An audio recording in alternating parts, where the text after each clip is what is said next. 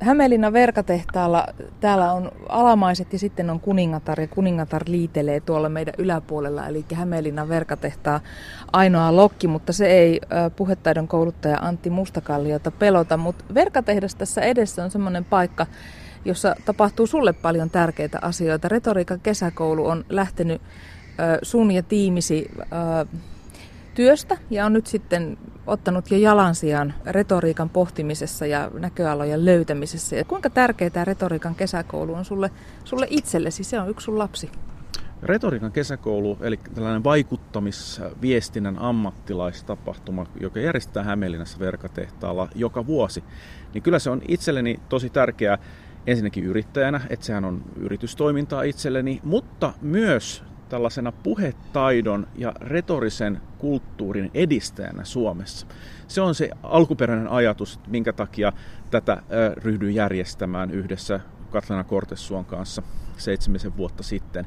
Ja kyllä ajatuksena on se, että kaikki viestinnästä, vaikuttavisviestinnästä, puhetaidosta kiinnostuneet vois kehittää omia kykyjään ja, ja suomalaiset vois puhua jatkossa entistä vaikuttavammin ja vakuuttavammin, ehkä viihdyttävämminkin. No jos sinä ja minä nyt niin kohdataan ja haastat, ikään kuin tutustutaan ja sanotaan käsipäivää ja otetaan tietty välimatka toisiimme, ja istutaanko me nyt lähekkäin vai ollaanko me kauempana toisia, onko se retoriikkaa? Kyllä, se on mitä syvimmällä tavalla retoriikkaa. Että retori, retoriikka antiikissa oli aika pitkälti sellaista puhetta, jolla py, yritettiin saada kansanjoukot vakuuttuneeksi jostain asioista taikka sitten oikeudessa yritettiin saada lautamiehet vakuuttuneeksi jostain, jostain, jostain asiasta. Mutta jos me ajatellaan nykyaikaista retoriikan tutkimusta, niin, niin kyse on myös tällaista hienovaraisemmasta, voisiko sanoa, neuvottelusta, ää, tilan löytämisestä, etäisyyden neuvottelemisesta meidän ihmisten välillä, hienovaraisista eleistä, ilmeistä, pienistä sanoista. Ää, kaikki tämä on retoriikkaa pohjimmiltaan. Oot Radio Suomen sunnuntaa vierana sen takia, että huomenna Suomessa Suomi toimii jakelualustana ja kahvinkeittäjänä kahden, sanotaan nyt suurvallan presidentin tapaamiselle. Eli Donald Trump ja Vladimir Putin tapaavat Suomessa muutaman tunnin ajan. Tuhannet toimittajat seuraavat tätä ja miljoonat television katsojat.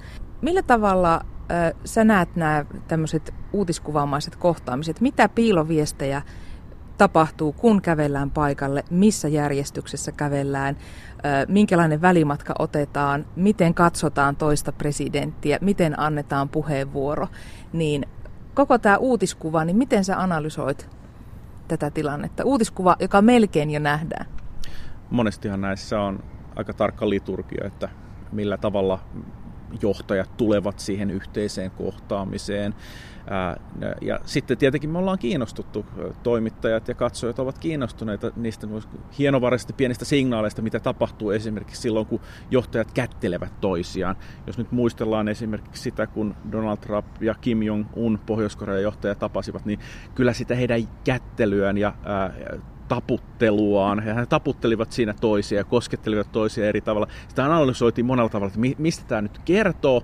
Ja nämä on kiinnostavia juttuja erityisesti liittyen Trumpiin, koska hänet hän tunnetaan tällaisena, voisiko sanoa, äh, omintakeisena kättelijänä. Me ollaan nähty äh, televisio-uutisista, YouTubesta ja muualta tällaisia äh, pätkiä, jossa Trump ei kättele millään tavalla totutu normaalisti, vaan hän saattaa vetää toista kädestä hyvin voimakkaasti, äh, ikään kuin nykästä.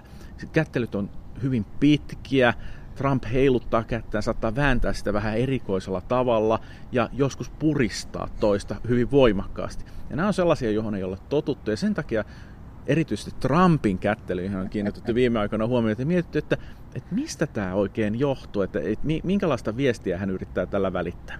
No, sitten siitähän on monenlaisia teorioita mun, mun oma näkemys on se, että näistä ei voi lukea mitään kauhean tarkkaa.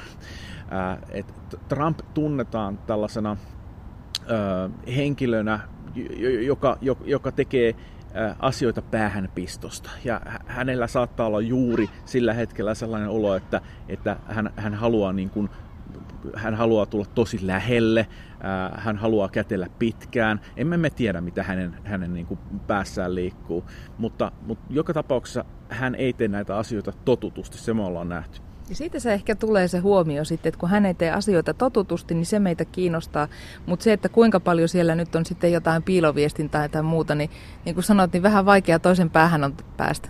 Kyllähän se on, että, että jos, jos me kuullaan huomenna syvällisiä analyysejä siitä, että mitä tämä ja tämä käden, käden asento tarkoitti, niin kannattaa olla kriittinen. Jäitä hattu. Niin, ne ei, ne ei välttämättä, välttämättä pidä paikkaansa. Ja sellainenkin havainto kannattaa tehdä, että valtaosa Trumpin kädenpuristuksista ja kättelyistä on ihan normaaleja. Mm. Et me ollaan nähty vaan ne kaikkein oudoimmat ja me kiinnitetään niihin huomiota ja silloin tulee helposti sellainen äh, vähän väärä käsitys, että hän aina kättelisi tosi oudosti, mikä ei pidä paikkaansa. Mitä viestejä siihen kättelyyn ylipäätään, niin jos miettii retoriikan kannalta, niin sisältyy? Se on lähentymistä. Se on lähentymistä siihen toiseen ihmiseen sillä tehdään tiettäväksi, että minä olen nyt tässä ja minä haluan ää, tota, olla sinun kanssasi, ää, keskustella kanssasi. Minulla on puhtaita jauhoja pussissa, minulla ei ole pahoja ta- taka-aikomuksia. Sen, sen tehtävänä on vahvistaa ja vakiinnuttaa kahden ihmisten välistä suhdetta. No voiko siihen kättelyyn, sisältyykö siihen valtaa, jos esimerkiksi toinen haluaa puristaa kättä pidempään kuin toinen olisi jo vetämässä kättä pois? Eli onko siinä jotain sellaista, että minä näytän nyt omalla kättelyllä kaapin paikan, että et, et me kätellään nyt niin kuin minä haluan. Kyllä, että et tavallaan kättelyssä, erityisesti jos kyse on tällaisessa kättelyssä, joka edeltää neuvotteluja, niin se toinen henkilö voi kyllä yllättää toisen ja ikään kuin saada sen toisen henkilön pasmat hieman sekaisin ja tehdä se toinen henkilö epävarmaksi, että miten tämän ihmisen kanssa nyt pitääkään ää, tulla toimeen, miten tähän pitää suhtautua, kun hän, hän nyt tavallaan väänsikin kättänsä tällä tavalla erikoisesti ja hän oli tässä näin aktiivinen ja dominoiva.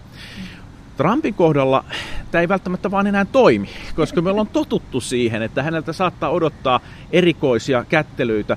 Ja muistan esimerkiksi vuosi sitten toimittajat oli kauhean kiinnostuneita, että nyt kun Trump tapaa ensimmäistä kertaa tämän ja tämän suurvallan niin miten se kättely sujuu. Ja niistä uutiskuvista selvästi huomasi, että nämä suurvaltojen johtajat, muun muassa ää, Ranskan, Ranskan tota, presidentti ja sitten Kanadan pääministeri, he olivat jotenkin valmistautuneet tähän Trumpin kättelyyn ja pitivät kättänsä hyvin vakaasti paikalla sillä tavalla, että Trump ei päässyt tekemään näitä temppuja. Mutta jos tietää, että sadat miljoonat katsojat katsoo jotain tiettyä kohtaamista, eihän Putin ja Trump ole nyt tämän tästä kuitenkaan kohdanneet, niin eikö silloin tavallaan ole selkeästi laskelmoitua myös se kättely, jos sinne jotakin säätöä tulee? Tuskin se on kuitenkaan vahinko. Luulisin, että se on laskelmoitua, mutta Trumpin kohdalla mä en menisi mä en, mä en menisi pistämään päätäni pölkylle, että hän toimii niin impulsiivisesti monissa asioissa. Me ollaan totuttu siihen, että, että kun tällaiset huippujohtajien ää, huippumaiden äh, tota, äh, johtajat kohtaavat, niin, niin silloin kaikki on ikään kuin ennalta käsin kirjoitettua ja, ja ei tule hirveästi yllätyksiä. Mutta Trumpin kohdallahan tilanne ei ole tämä. Että hän saa, saattaa sanoa tiedotustilanteessa jotain aivan yllättävää, kuten esimerkiksi Pohjois-Korean johtajan tapaamisen jälkeen hän vilautti tiedotustilaisuudessa, että mahdollisesti sotaharjoituksia Etelä-Korea ja Yhdysvaltojen kanssa vähennetään tai lopetetaan kokonaan. Tämä oli aivan ennen kuulumatonta, eikä tällaista ollut puhuttu mitään. Tai, tai sitten kun Trump ja sitten Sauli Niinistö kohtasivat, niin Trumphan sanoi tiedotustilaisuudessa, että, että suomalaiset ovat ostamassa nyt tiettyä yhdysvaltalaista hävittäjämerkkiä tosi paljon, mikä ei lainkaan pitänyt paikkaansa. Että näitä on paljon esimerkkejä. G7-kokous oli kesäkuussa. Trump ja Yhdysvallat allekirjoitti yhteisen julkilausuman, mutta välittömästi sen jälkeen Trump twiittasi, että he irrottautuvat tästä. Et mikään ei ole varmaa. Ainakin ulkopuolisille, joka katsoo näitä uutiskuvia loputtomasti, niin on sellainen olo, että mihin mä oikein niin kuin uskon. Tällaiset vanhat rajat on hämärtyneet. Joo, ja erityisesti Trumpin kohdalla aina pohti, että, että mitä hän täällä niin kuin loppujen lopuksi hakee. Et hänellähän on iso ajatus tällainen Make America Great Again. Mikä on retorisesti huipputaitava. Se, sehän on niin kuin aivan loistava slogan. Se on aivan loistava lause. Nyt, nyt kun puhuttiin retoriikan kesäkoulusta, niin meillähän oli retoriikan kesäkoulussa tällainen englantilainen draamatuottaja, joka vertaili tätä eh, Trumpin Make America Great Again slogania Hillary Clintonin vastaavan joka oli Stronger Together. Ja hän totesi, että Make America Great Again, se on tarina. Stronger Together ei ole tarina. Ja, ja sellaisella sloganilla, jossa on sisään rakennettu vahva tarina, niin sillä on paremmat mahdollisuudet menestyä. Ihan sama oli Brexitin kanssa. Brexit-kampanjan sloganissa oli tarina. Niillä, jotka oli Brexitia vastaan, heillä ei ollut mitään tarinaa. Mm. Ja, ja, ja näin, se, näin se vain meni. Tämä on se iso tarina, mikä Trumpilla on, mutta sitten, että miten hän pyrkii siihen, niin se on monille aina arvotus. Hän tuntuu esimerkiksi äh, kohtelevan perinteisiä Yhdysvaltain kumppaneita aika huonosti. Sitten toisaalta äh, Putin – niin hän, hän ei sano mitään kriittistä Vladimir Putinista. Hän ei ole sanonut yhtään mitään kriittistä Vladimir Putinista. Hän on sanonut melkein kaikista muista jotain kriittistä. Niin tämä herättää kysymyksiä, että et mistä tämä johtuu.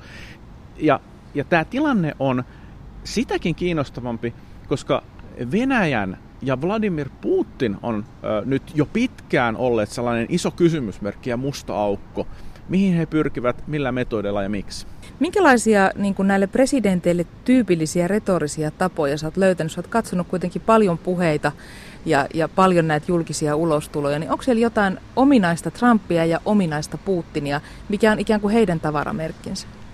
Joo, Trumpin tavaramerkki on tällainen äh, hyvin puhekielinen, erittäin puhekielinen äh, ilmaus, yksinkertaista englantia, voimakkaita äh, kuvailevia adjektiiveja, äh, voimakasta lii, liioittelua. Kaikki on great tai enormous tai, tai jollakin tavalla mahtavaa, uskomatonta tai sitten surkeaa.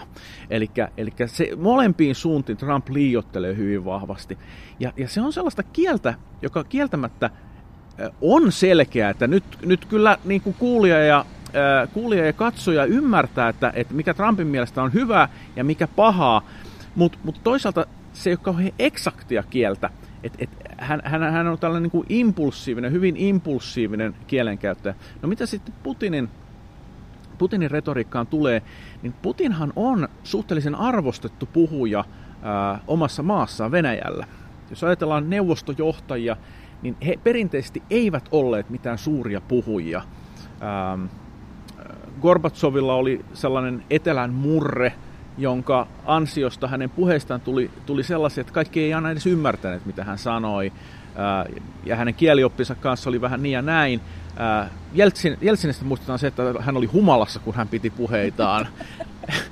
E, et siihen nähden Putin on suuri parannus. Et hän puhuu kieliopillisesti korrektia englantia, korjaan venäjää, ja, ja tuota, hän, hän käyttää ytimekkäitä ilmaisuja, etenkin tällaisessa, hän on erittäin taitava tällaisessa nopeissa vastauksissa, jossa hän kuittaa jonkun kysymyksen tai kommentin ihan yhdellä tai kahdella virkkeellä hyvin tiiviisti ja aika nokkelasti. Eli hän on nokkela kielenkäyttäjä. Se, mikä on silmeenpistävää hänen puheessaan, on se, että hän käyttää jonkin verran tällaista Venäjän yleiskieleen tullutta vankilaslangia. Eli tällaisia aika karkeita slangi-ilmaisuja. Ja erityisesti silloin, kun hän puhuu siitä, että mitä tulisi tehdä vaikkapa joillekin terroristeille tai joillekin oikeudessa tuomituille äh, miljardööreille, niin hän, hän saattaa käyttää sellaisia varsin alatyylisiä ilmaisuja, hyvin karkeita ilmaisuja. Ja ne alun, aluksi Venäjällä herätti huomiota silloin, kun Putin nousi valtaan, mutta nyt niihin on totuttu ja monet pitää niistä. Hmm. Kuulostaa sille, että Putin on niin kuin retorisesti jotenkin aika taitava, jos hän pystyy paketoimaan isoja asioita muutamaan virkkeeseen ja toisaalta myös liikkumaan tavallaan siellä kielen sisällä niin kuin tällaisesta hyvästä kieliopista karkean ilmaisuun ja tulee hyväksytyksi ikään kuin puhujana. Ja sitten taas Trump on tällainen, että jo pelkkä jännitys, että mitä hän siltä seuraavaksi tulee. Mutta jotenkin tuntuu, että Putin ikään kuin pystyisi, jos miettii retorisessa mielessä, niin nokittaa 6-0? No heidän tapansa on hirveän erilaiset, että mutta mut se, se, mikä, mitä niin kuin erityisesti kyllä jännitetään Yhdysvalloissakin ja vähän muuallakin, että, että miten tällainen kohtaaminen onnistuu, jos meillä, meillä on toisaalta Trump, ää, joka pitää itseään hirveän suurena neuvottelijana, mutta jonka, voisiko sanoa, saavutukset ei nyt tällä hetkellä näytä niin kauhean vakuuttavilta. Ja sitten meillä on, meillä on toisaalta Vladimir Putin, joka on vanha KGP-mies, joka on koulutettu neuvottelija ja kuulustelija. Ja, ja, ja hänet, hänet tunnetaan erittäin strategisesti päämäärätietoisena ja hyvänä neuvottelijana. Että miten tällainen kohtaaminen tulee onnistumaan, erityisesti kun nyt on puhuttu siitä, että he kohtaisivat ää, vain tulkkien kanssa, että siinä ei olisi edes avustajia Mun oletus on se, että he molemmat kehuvat tapaamisen ilmapiiriä, että ne, nämä ilmaukset on aika ympäripyöreitä. Niinhän ne aina on. Ne on todennäköisesti hyvin ympäripyöreitä ja myönteisiä, että, että, että olipa erittäin hyvä tavata ja, ja ymmärrämme toisiamme erittäin hyvin ja, ja meillä on paljon yhteistä ja paljon yhteisiä päämääriä ja, ja niin kuin yhteistyömme tulee jatkumaan niin kuin hienolla tavalla tästä eteenpäin. Tämä on se sisältö pääpiirteissään, että, että mitä sieltä tulee. Sitten jos toimittajilla on mahdollisuus kysyä kysymyksiä, niin kuin heillä yleensä on, niin sitten, että minkälaisia niin kuin, tarkkoja vastauksia niihin tulee, niin se, se on sellainen kysymysmerkki. Sitä ei voi sanoa. Todellinen kiinnostava anti, jos siihen on mahdollisuus kaivaa ja se osata, osataan kaivaa esiin, niin se on sitten siellä, siellä niin kuin väleissä. Joo, kyllä minua kiinnostaa, kiinnostaa se, että mitä presidentit vastaavat esimerkiksi kysymyksiin, jotka koskevat vaikkapa Syyriaa. jos sieltä tulee kysymys, kysymys vaikka, vaikka tuota Krimin asemasta, mitä, mitä Trump tulee vastaamaan siihen, että miten he käsittelevät tätä asiaa ja, ja, ja monia muita. Että kyllä tässä on kiinnostavia aiheita nyt, nyt tavallaan esillä. Minkälaisia retorisia keinoja Antti Mustakallio silloin käytetään, kun halutaan ilmasta niin kuin jotain ö, valtaa, jotakin itselle tärkeää agendaa, tai sitten jos joutuu tekemään myönnytyksiä, niin miten ne retorisesti ilmaistaan? että, että ikään kuin ei, ei menetä kasvojaan tai näytä häviäjältä? Ne ilmastaan sillä tavalla, että kuitenkin me voitimme jotain. Et se, ne ilmastaan painottamalla asioita oikealla tavalla, pistämällä ne tietynlaiseen kontekstiin. Ja se, että minkälainen se konteksti on, se riippuu hirveästi tapauksesta. Mutta, mutta se, se viesti suunnitellaan hyvin tarkasti, missä järjestyksessä asiat sanotaan, millä tavalla ne painotetaan. Mm. No, sä oot itse kirjoittanut tällaisista retoriikan rumista tempuista. Me puhuttiin tässä haastattelun alkupuolella vähän tästä impulsiivisuudesta, eikä niin tarkasta, tarkasta tavasta ilmaista itseään ja ikään kuin vanhojen normien ulkopuolelta tulevasta tavasta. Niin avaa vähän, että mitä on retoriikan rumat temput ja ovatko nämä suurvaltojen presidentit mielestäsi niitä käyttäneet? No, pitkä huokaus. Pitkä, pitkä huokaus. Kysymys on hyvin laaja. Mutta jos me nyt ajatellaan vaikka Trumpin tapaa äh, hoitaa sisäpolitiikkaa, niin kyllä retoriikan rumin temppuihin ehdottomasti menee tällainen, voisiko sanoa, ihmisten haukkuminen ja pilkkaaminen. Se on aivan ilmeistä retoriikan rumaa temppua, että siinä, siinä haetaan niin kuin hyvin epämääräisin keinoin valta, valta-asemaa, voisiko sanoa yllyttämällä ää, isoja kansanjoukkoja ää, ikään kuin kielteiseksi jotain ihmistä tai ihmisryhmää kohtaan. Et kyllä, kyllä Trumpin viestinnässä on ollut tällaista. Et sitä, sitä voisin kutsua retoriikan rumaksi keinoksi. Onko valehtelu retoriikan ruma keino? No, ehdottomasti, että, mm. että retoriikkahan perinteisesti kuuluu ethos, pathos ja logos. Ja jos lyhyesti kerron, mistä on kyse, ethos tarkoittaa sitä, että miten kuulijat näkevät puhujan. Pitävätkö he häntä luotettavana ja uskottavana.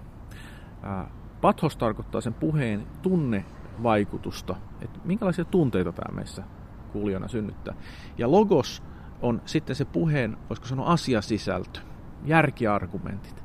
Ja erityisesti tässä logospuolessa niin erittäin tärkeää on se, että puhut totta et puhut, et, et, et huijaa ihmisiä, et vie heitä harhaan. Ja yleensä, jos huijaat ihmisiä ja viet heitä harhaan, niin silloin tämä ethospuoli kärsii. Eli kuulijat eivät pidä sinua enää uskottavana, vakuuttavana, eivätkä halua, halua kuulla, kuulla sinua. No nyt meillä on Yhdysvalloissa erittäin erikoinen tilanne, jota nyt tässä ollaan ihmetelty jo pitkään, että Trump ää, säännöllisesti ää, puhuu muunneltua totuutta, näin ystävällisesti sanoen. Eli hän, hän venyttää totuutta, hän saattaa puhua aivan palturia, hän, hän valehtelee, kyllä, pitää paikkaansa, ja, ja silti se ei vaikuta tähän hänen voimakkaaseen peruskannattajakuntaansa juuri millään tavalla. Et, et he, he kokevat, että, että Trumpia arvostellaan ää, epäreilusti, että, että ei pidä tarttua yksittäisiin sanoihin, vaan pitää etsiä tällaista suurempaa merkitystä, mitä presidentti nyt yrittää sanoa. Ja, ja sitten tällaiset pahimmat möläytykset, ne kokonaan ohitetaan, Et koska, koska Trump tuo kuitenkin niin paljon hyviä asioita.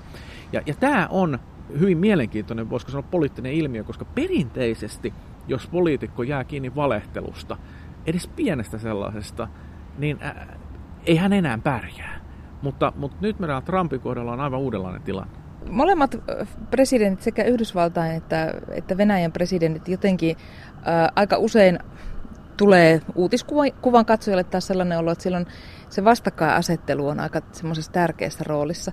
Antti Mustakallio, miten niin kuin retorisesti, ää, mitä haetaan sillä, kun ikään kuin ilmaistaan asia vastakkainasettelun kautta? Onko se joku retorinen tehokeino?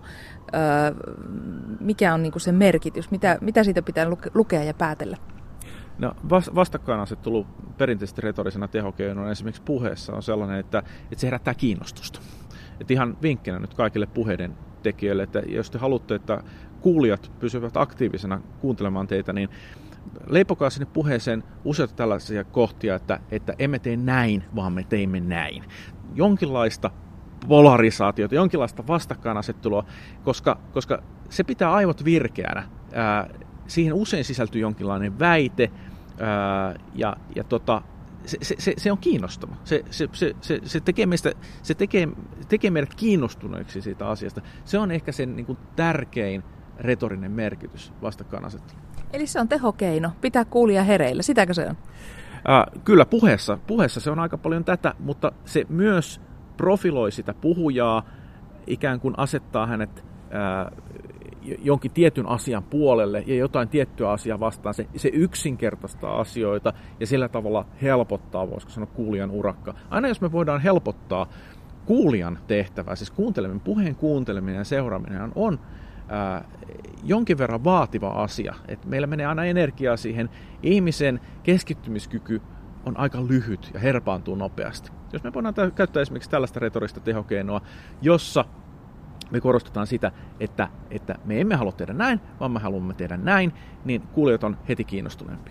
Pannu on kuumana, kahvi on keitetty, Suomi on valmiina huomiseen tapaamiseen satoihin miljoonin TV-katsojien ja tähän tapaamiseen, jossa Venäjä ja Yhdysvaltain presidentit kohtaavat ja Suomi toimii isäntänä. Vaikka paljon on käsikirjoitettua, paljon on laskelmoitua, paljon on sellaista, mitä voidaan etukäteen ennakoida ja jo melkein tietääkin, niin ihmiset on kuitenkin ne, jotka siinä kohtaa. Onko Antti Mustakallio siellä jotakin sellaista, mitä ei pysty kokemuksella peittämään, eikä ikään kuin tällä agendalla, mikä näihin tapaamisiin kuuluu, peittämään, vaan siellä on aina jotain, mikä, mikä voi yllättää. Esimerkiksi silloin, kun Pohjois-Korea ja Etelä-Korean johtajat viimeksi tapasivat, niin siinä rajallahan tapahtui tällainen äh, improvisoitu näytös, jossa, jossa sitten Pohjois-Korean johtaja pyysi Etelä-Korean johtaja, että astu meidän puolellemme rajaa ja, ja toisinpäin. Ja siinä he sitten yhdessä käsi kädessä astuivat rajan toiselle puolelle. Että tällaisia niin kuin yllättäviä tilanteita, tilanteita voi tulla. Ja, ja no yllättävistä tilanteista on vaikea sanoa sitä, että ne on yllättäviä. No niin. että, että niitä on vaikea ennustaa, että, että, että, että mitä ne voi olla. Mutta, mutta, mutta kun Donald Trump on kyseessä, niin, niin yllätyks, yllätysten voisiko sanoa, todennäköisyys nousee. Et, et Putin on huomattavasti laskelmoidumpi. Häneltä en odota mitään kauhean yllättävää. Ehkä hän saattaa sanoa lehdistötilaisuudessa venäjäksi jotain karkeaa, mutta katsotaan mitä sieltä tulee. Jos kättely sujuu ilman mitään erityisiä Trump-seikkauksia, niin, mutta sitten jos taputetaan toista vähän olkapäälle ja ikään kuin käsi ehkä jää vähän toisen olkapäälle, niin se kertoo lämpimistä väleistä, jos kättely on nopea, ja, ja tota, ikään kuin sellainen, niin sitten kertoo, että on aika jäistä. Aika hyvä analyysi, pitää paikkaansa. Et ei, ei, ei tämä ole mitään rakettitiedettä tämä kättelyjen, kättelyjen tarkasteleminen, että lyhy, lyhyt kättely huono juttu, keskipitkä kättely, lämmin kättely hyvä juttu, tosi pitkä kättely erikoista.